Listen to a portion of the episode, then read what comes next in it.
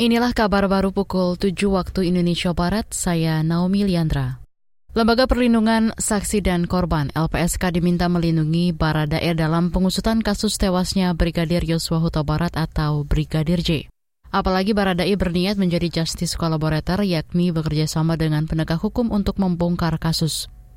Keterangannya bisa mengungkap tabir misteri kematian Brigadir J. Hal itu disampaikan Ketua Indonesia Police Watch IPW Sugeng Teguh Santoso. Baradae agar ia bisa menceritakan peristiwa yang sebenarnya. Kalau sudah bisa menceritakan peristiwa yang sebenarnya dan sekarang sudah ada pengacaranya yang baru menyatakan bahwa Baradae tidak sendiri dalam melakukan tindak pidana tersebut, ya, maka ini bisa mengungkap peran dari pihak lain termasuk posisi Irjen Verdi Sambo, ya, Ketua IPW Sugeng Teguh Santoso menambahkan Baradei perlu dipertimbangkan untuk mendapat keringanan hukuman apabila membantu kerja penyidik pembongkar kasus tewasnya Brigadir J. Saudara, keinginan Baradei menjadi justice collaborator disampaikan oleh pengacaranya Deolipa Yumara. Itu sebab ia menganggap kliennya perlu dilindungi LPSK. Menteri Perdagangan Zulkifli Hasan memamerkan sejumlah capaian ekonomi Indonesia pada 2022.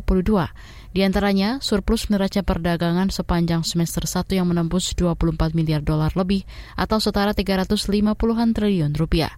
Selain itu, pertumbuhan ekonomi pada Juli juga memecahkan rekor selama pandemi. Pertumbuhan ekonomi Indonesia tertinggi selama pandemi sampai hari ini 5,44 persen year on.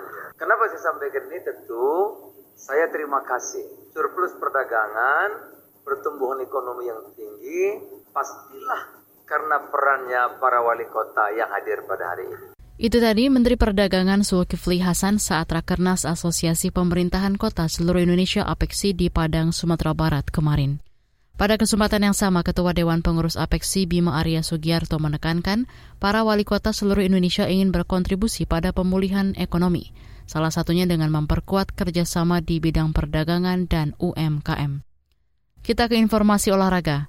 Timnas sepak bola Indonesia siap menghadapi siapa pun lawan di babak semifinal Piala AFF U16. Dikutip dari antara pelatih timnas Bima Sakti mengatakan masing-masing tim punya kelebihan dan kekurangan. Ia akan mencari celah kelemahan mereka salah satunya dengan menganalisis permainan melalui video. Bima menekankan fokus utama saat ini adalah masuk final kemudian juara. Saudara, Garuda Muda lolos sebagai juara grup A dan akan menghadapi kandidat pemuncak grup C antara Myanmar, Malaysia, atau Kamboja.